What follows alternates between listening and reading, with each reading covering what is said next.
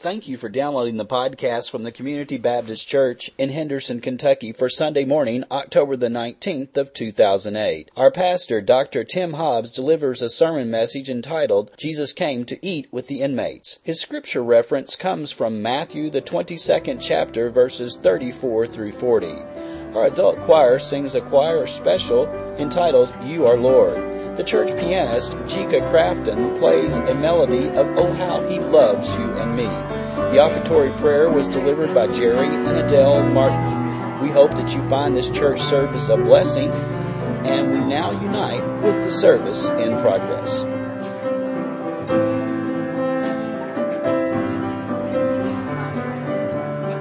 above all powers, above all powers,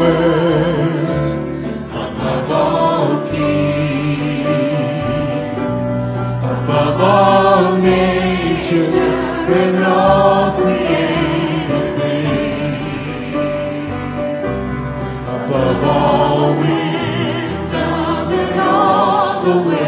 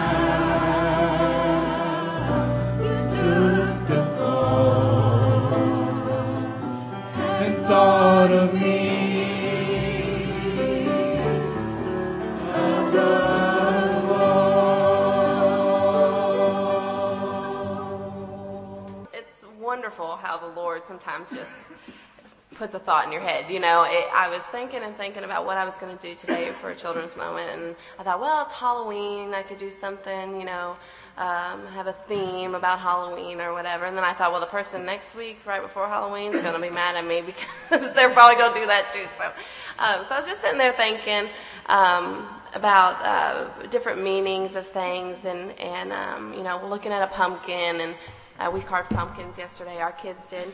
Can I have that back? I'm, I'm loud, but not real loud.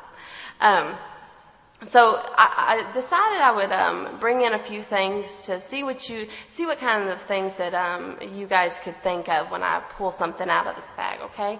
So here's my first thing. This is what gave me inspiration for today. What is that? When you look at this, if you see this, what do you think about? Carving a pumpkin, yeah.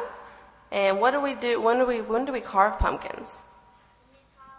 When it's Halloween, that's right. So th- pumpkins make us think about Halloween, probably candy, carving pumpkins. There's all kinds of different things that this pumpkin will make us think about, right? How about if we see plastic eggs? What does that make us think about? Easter. Easter. Anything else? Makes us think about you? You want the green one? Okay, well, how about afterwards, okay? so, plastic eggs make us think about Easter. about, who's this? Santa. Santa. What does Santa make us think about? Christmas. Christmas. That's right. What else about Christmas? Presents. That's right. So you see Santa, you think presents and Christmas time, right? So um, I decided to draw a couple pictures too. How about this? What is this? Stop sign. Yep. What is a stop sign for? Tell you to stop. That's right. How about what is this? Stoplight. That's right. It's a stoplight. What is the stoplight for? To stop too. That's right. So we have two different signs for stop. That's right. What, well, what's this? It's green. What is green for? To go, to move cars. That's right, to go. So when we see green, that means go. Green go, right? How about balloons? That's, what do, they fly in the air? That's right. And what does that make you think about? Carnivals. What else? Birthdays. All right. How about this? Does everybody know what this is? This is my attempt at, what is that? A hen? A turkey. It's a turkey. That's right. That's right. Does it look like my hand a little bit? Oh, yeah, that's my, um, my drawing. Um, I'm not very good at that. But what does turkeys make you think about? Thanksgiving. Huh? Animals. That's right. Animals at Thanksgiving. Right? Even, yeah, the zoo. You can see turkeys at the zoo. So all these things are things that when we see, we think about stuff. So, you know, it could even be like I look at my kids. I have a few children down here and when I look at them, I think of love because I love them. Um, I think of grounding because sometimes they get grounded. No, I'm just kidding. I'm just kidding. But sometimes you, there are just things that you can look at and you think about. You associate that with something else. It stands for something else, okay? So what about this one? What is this? What? The cross. And what do you think about when you think about the cross? Jesus. Jesus that's right.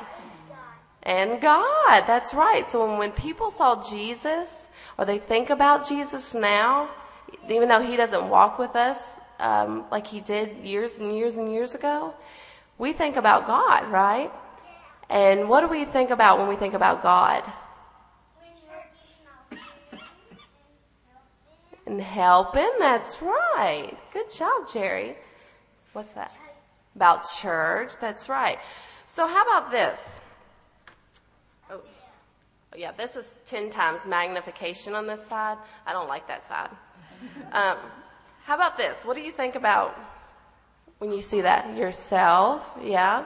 What do you think other people think when they see you? That same picture you're looking at. What do they think? Pretty. You're pretty? Yes, you are. what else would people would you want people to think when they see you? Jerry, what do you want people to think when they see you? That you have big teeth? You like to show your teeth? What do you think? What do you want people to see? When people look at me, when I look at me, sometimes I see things that, you know, you can look on the outside and see things, but what about what they see from you on the inside? When they look at you, I want people to see that I'm kind, that I'm nice to them, that I treat them well, and that I live like Jesus. That maybe when they look at me, they associate me with Jesus and me with my church, right? So you can be a symbol. Just like all the things that we went through here today, you guys can be symbols for God and for Jesus and for this church. And you can represent good things. When people look at you, they think good things about you and, and what, um, what you do. Okay? So I want you all to think about this week going out and being a symbol for God and for your church. And how do you re- relay that to people so that they, when they look at you, they see that and they see all the things that we teach you here in church. Okay? All right, and I do have candy for you. But what I'm going to do is I'm going to put it in a bowl by the door. And when you guys leave today, you can have it, okay? As much as you want. There's going to be a whole, whole, whole bowl full, okay? All right, let's pray for a second. Can you all bow your heads? Thank you. Dear Heavenly Father, thank you so much for these children that you've given us. Please let them go out this week and throughout their lives and, and, and allow them to be able to show their friends uh, their family, their neighbors, all the things that the teachings that we've tried to provide for them. They're still learning and growing and, and thinking about you and, and the things that you teach them, dear Lord. And please help them to stay strong and, and show those things to their friends and their families, their brothers and their sisters, um, and to their parents as well through respect and, and love for you. Dear Lord, help us as parents to continue to guide these children, um, as grandparents, as the adults and the leaders in this, in this church. Please help us to guide them as they grow. In Jesus' name I pray. Amen. Thank you.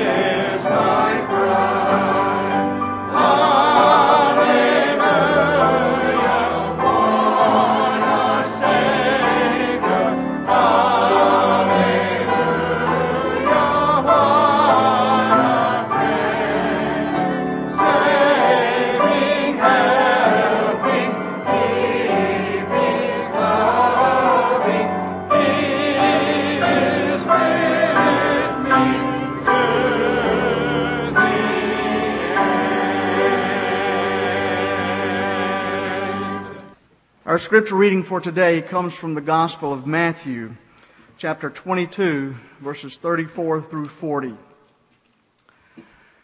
When the Pharisees heard that he had silenced the Sadducees, they gathered together, And one of them, a lawyer, asked him a question to test him.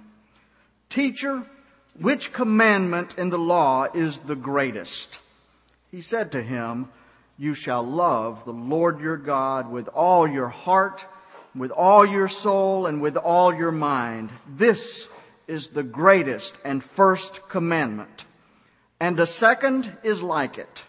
You shall love your neighbor as yourself. On these two commandments hang all the law and the prophets.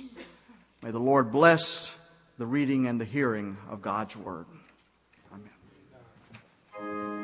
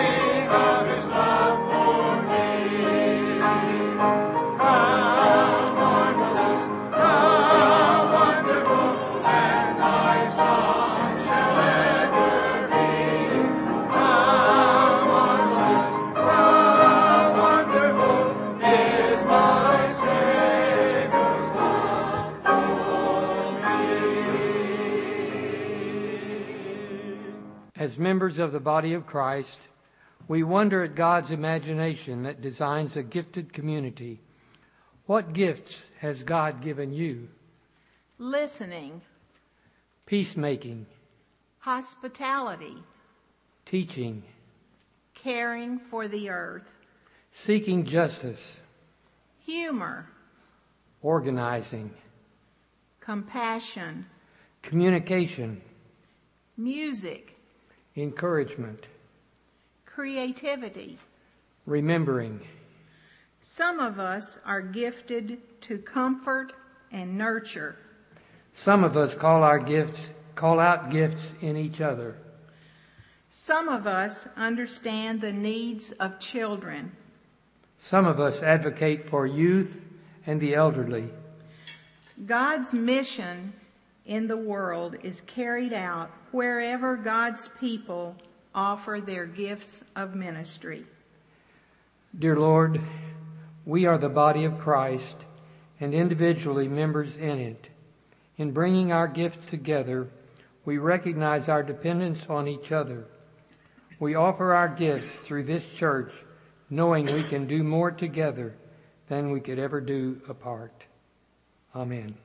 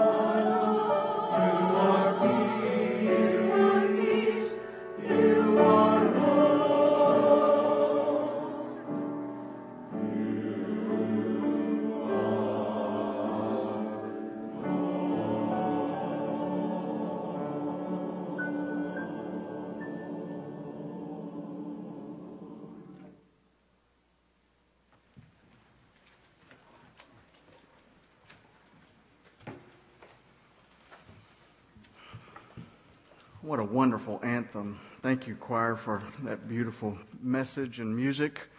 Uh, I feel like I've, we have worshiped tremendously today through our music.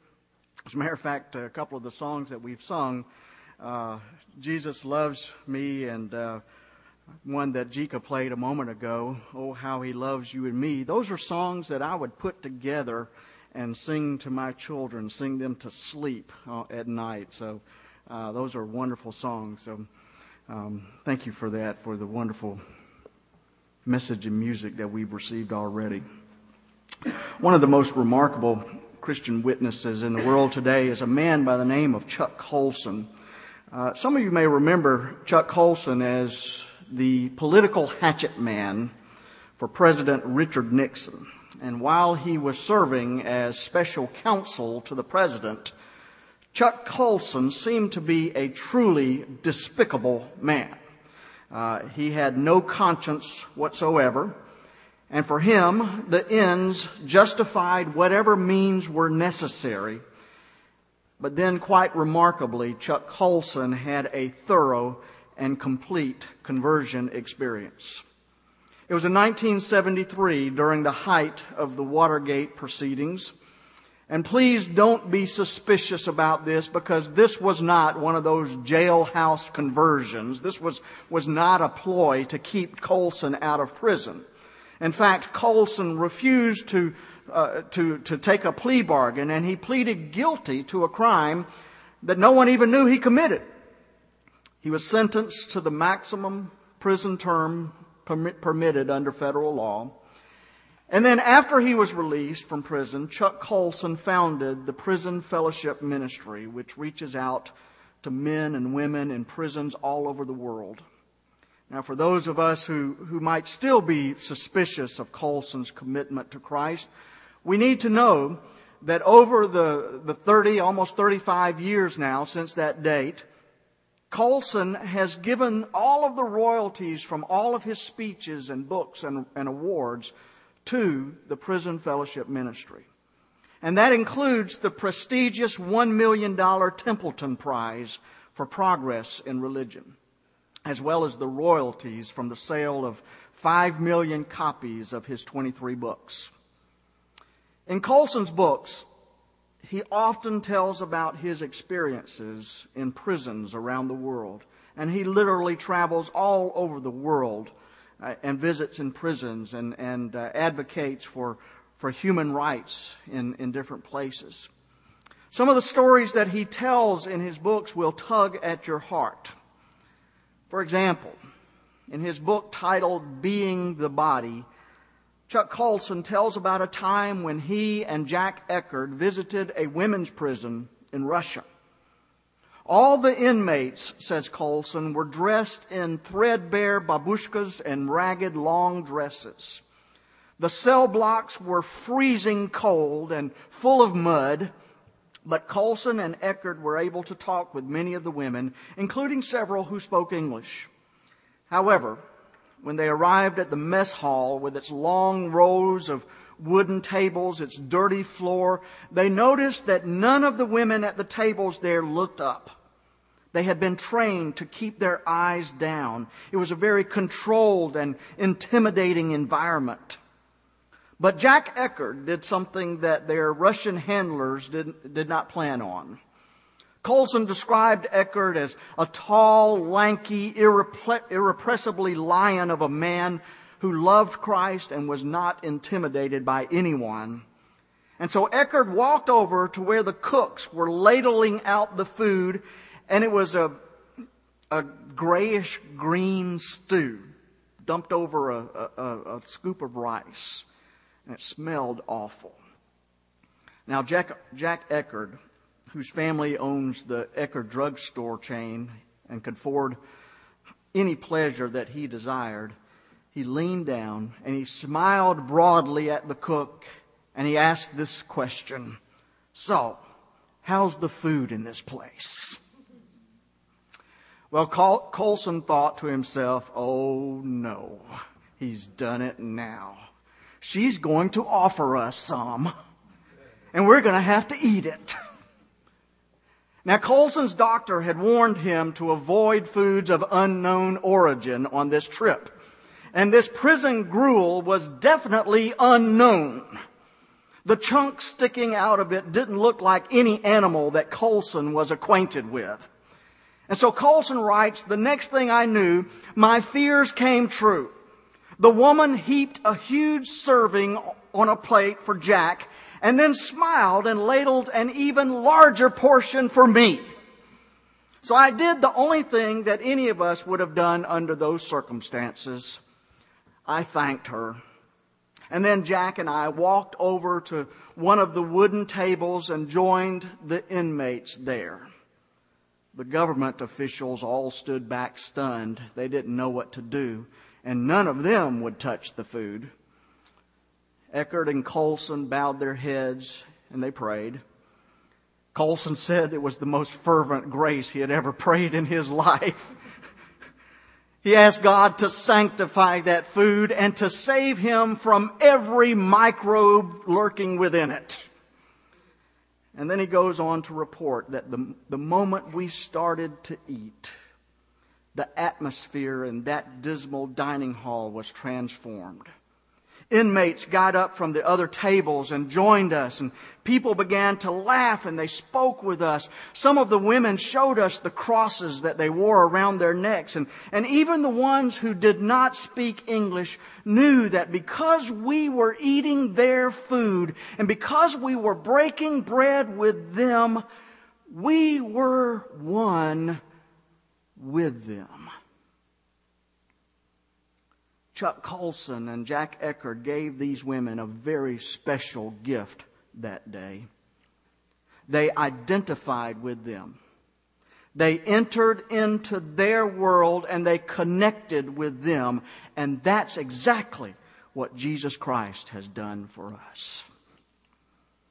Today we want to deal with the nature of love.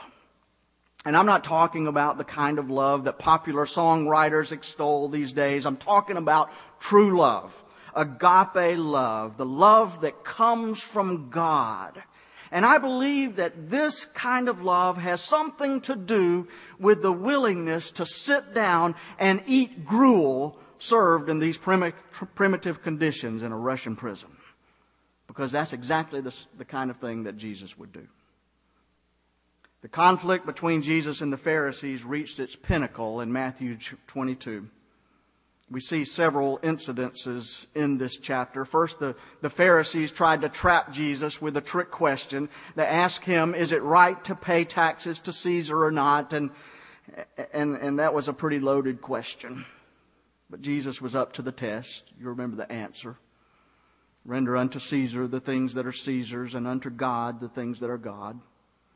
And then that same day, the Sadducees also, who, who didn't even believe in la- afterlife, he didn't, they didn't even believe in, in heaven or life after death, they asked him another trick question, another loaded question. And it was about a woman who married seven brothers, one after another, after each died soon after the wedding. And by the way, I understand that CSI Jerusalem is investigating her as a possible serial killer seven hu- husbands in a row. Boy, that is a little bit suspicious. But after laying out this scenario, the Sadducees posed this question. After, at the resurrection, they ask, whose wife will she be? Since all of them were married to her. And Jesus answered this by saying, there's no marriage in heaven, so the question's moot. Again, Jesus passed the test. And then that brings us to today's lesson, which comes from the same chapter. Hearing that Jesus had silenced the, the uh, Sadducees, the Pharisees got together once again, and one of them, who was an expert in the law, tested him with this question, Teacher, what is the greatest commandment in the law? And you know his answer. Jesus replied, Love the Lord your God with all your heart and with all your soul and all your mind. This is the first and the greatest commandment. And the second is like it. Love your neighbor as you love yourself. And all the law and the prophets hang on these two commandments. The perfect answer. Christ's answer. What is it that matters most of all in life? Well, according to Jesus, it is to love the Lord your God with all your heart, soul, and mind, and to love your neighbor just as much as you love yourself. Nothing could be simpler than that, could it? Unless, that is, we ask the question, what does it mean to love? And for an answer to that, we can only turn to the example of Jesus Christ. And here it is. Jesus loved us enough to come into our world. My friends, just as surely as Chuck Colson and Jack Eckerd cared enough to go into that dirt and despair of a Russian prison and even eat the prison gruel, Jesus cared enough to come into the dirt and the despair of our lives. Because listen to this. That's what love does. That's what love does.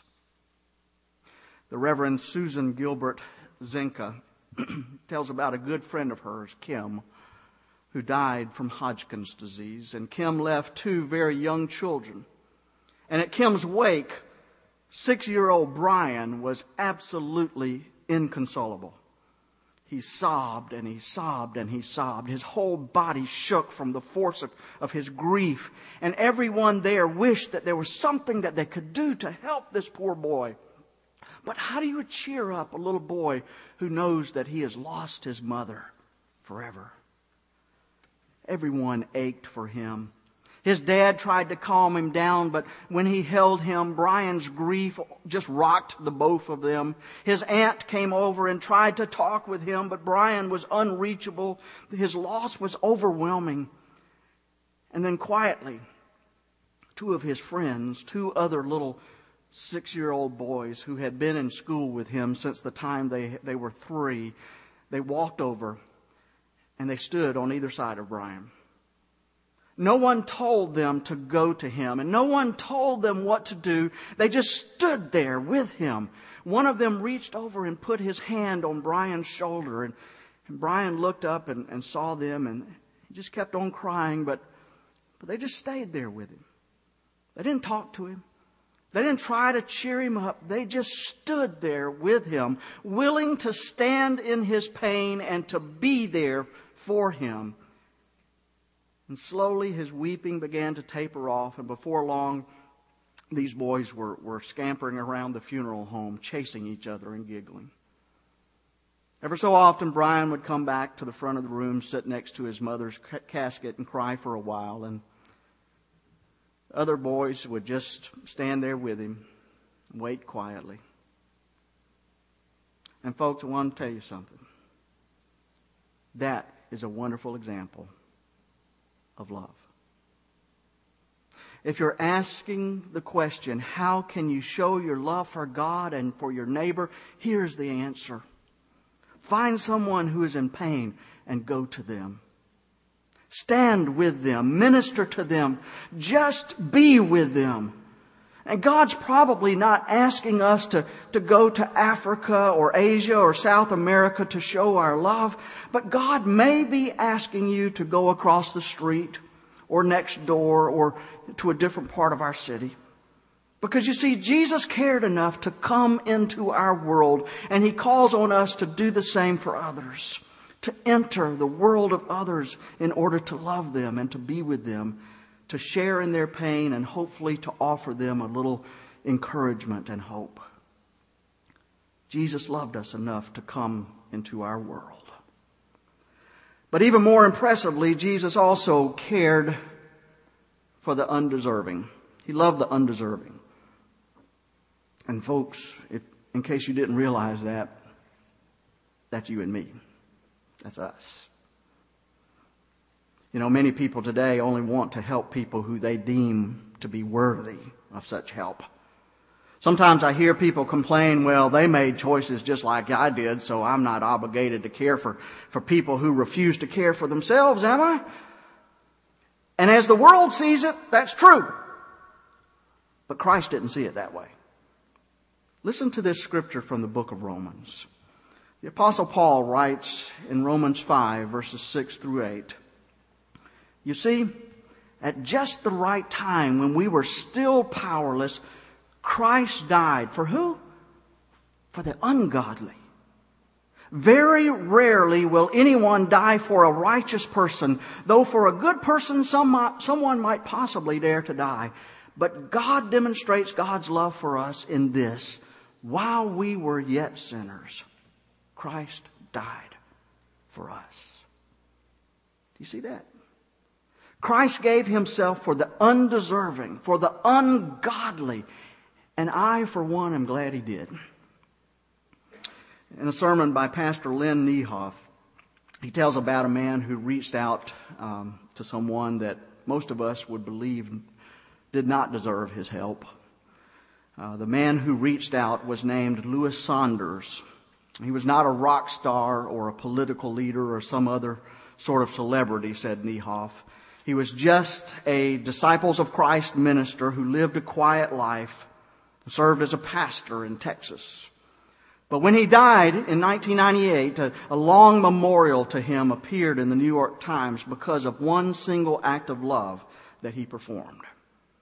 You see, Louis Saunders was serving at a church in Fort Worth, Texas, when he learned that Lee Harvey Oswald, the man who assass- assassinated President Kennedy, and who in turn was killed by Jack Ruby, was going to be buried in his town. Saunders knew that the Oswald's mother, uh, that Oswald's mother was a Lutheran, and so he worked the phones and he arranged for two Lutheran pastors to conduct Oswald's funeral. And everything was in place, but when the day arrived, Saunders stopped by the cemetery, and when he got there, he discovered that the ministers who he had arranged to do this funeral had backed out. They had objected to the open air ceremony because they were afraid that they would be exposed to potential snipers. And so this small family, this terribly destroyed family, forlorn, impoverished, they asked Saunders to conduct the funeral service and he did.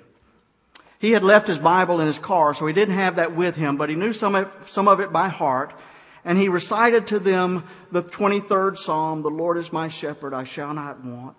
He recited to them a passage from the Gospel of John, and then he said this. He said, Mrs. Oswald tells me that her son, Lee Harvey, was a good boy and that she loved him dearly. And today, Lord, we commit his spirit into your divine care. Lynn Niehoff adds this commentary to this story. He said, I think it's fair to say that on that date in this country, there was no more hated person than Lee Harvey Oswald. No one had anything to say about him that allowed any room for grace or redemption. No one, that is, except for his mother and Reverend Louis Saunders. And of course, God. For you see, Christ cared enough to come into our world. And Christ cared even for those who don't deserve it. Thank goodness for that. And finally, one more thing. Jesus kept his focus on that which is eternal. My friends, Jesus was tempted just as we are to live a mediocre life and focus on his own pleasures and well-being. But he knew that he had a mission to accomplish, and that was to love God with all of his heart, soul, and mind, and to love his neighbor as himself. And when Jesus said, love the Lord with all of your heart, the word that Jesus uses there is, is holos. The Greek word is holos, all, which means complete and perfect in every way. One definition is unawares. In other words, we are to love God to the point that even our random thoughts and daydreams become filled with thoughts about God. It's like a, the devotion that, that Mary Rye used uh, yesterday at our Upward Games, she had a mobile uh, with God in the center of it. And all of our other concerns of life were surrounding it. And that's what God wants.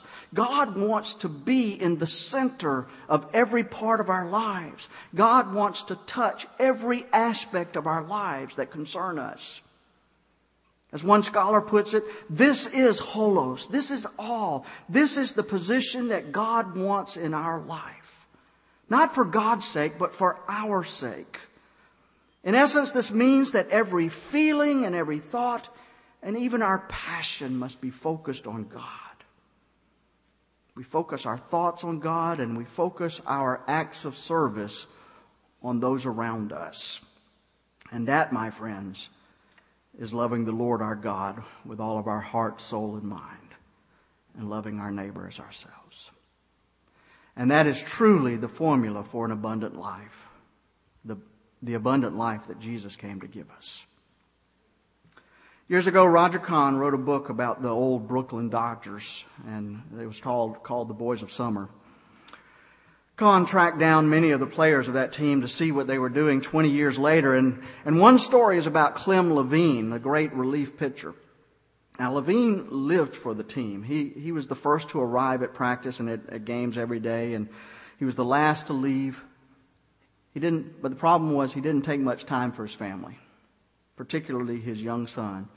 And when Labine, after he retired from baseball, Kahn quotes him as saying, My son has no time for me.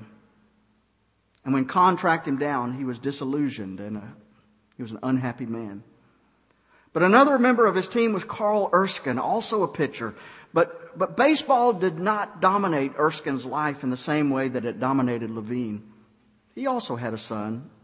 His son was mentally challenged and his son needed him. So Erskine did all that he could to care for his son. And, and 20 years later, Carl Erskine was a fulfilled and happy man. He knew what was important, and that is where he focused his life. And folks, let me tell you something. That's what love is all about. That is agape love. It's love that's willing to taste the gruel of life. And it's also the love that brings lasting joy and peace into our own lives. It's the kind of love that follows the example of Jesus Christ. Because you see, Jesus cared enough to come into our world.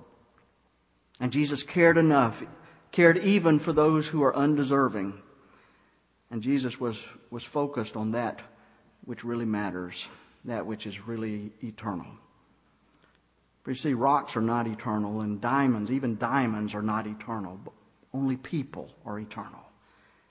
And that's why Jesus Christ, when he was asked which commandment is the most important, he said this Love the Lord your God with all your heart, with all your soul, with all your mind and the second is like it love your neighbor as you love yourself.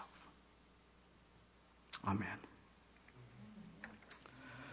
We're going to sing a hymn of commitment in just a moment. It's number 307, Just as I Am. And that's, that's what Jesus, um, that's how Jesus receives us, just as we are.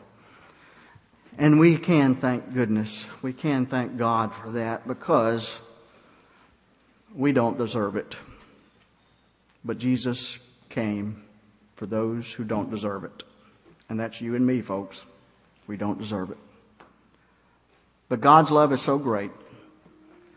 God's love is so wonderful and so deep that He gets beyond the fact that we don't deserve that grace and He loves us in spite of it. He loves the worst of us as much as He loves the best of us.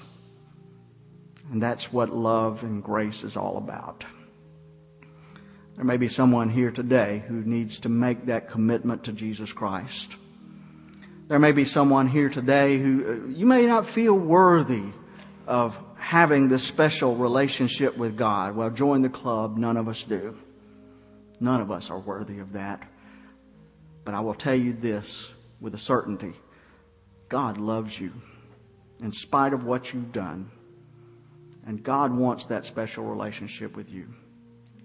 If you've never made that commitment to Jesus Christ, I hope you'll do that today because that's the only way to have a truly fulfilled life.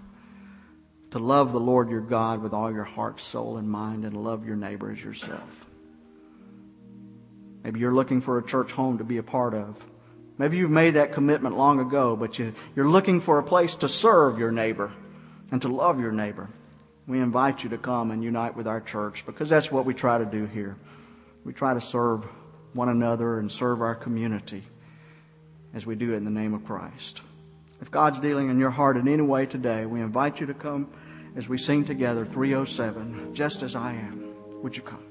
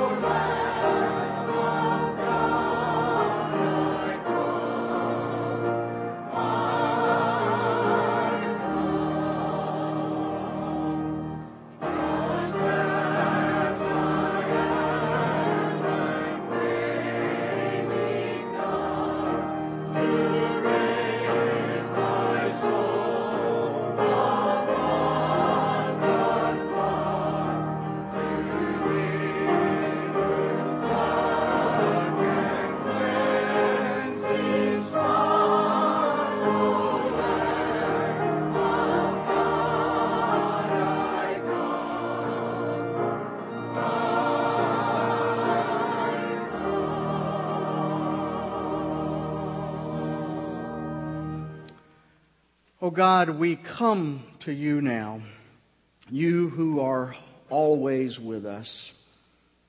And we pray that you will go with us as we leave this place. May we all be aware of you working within our world this week.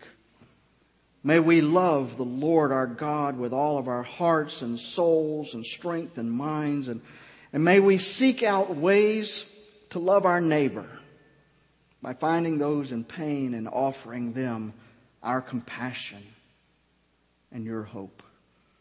May we all discover the glorious power of God among God's children. And may, we, may the favor of the Lord our God be upon us all, that what we do will bring glory to God's kingdom. Amen.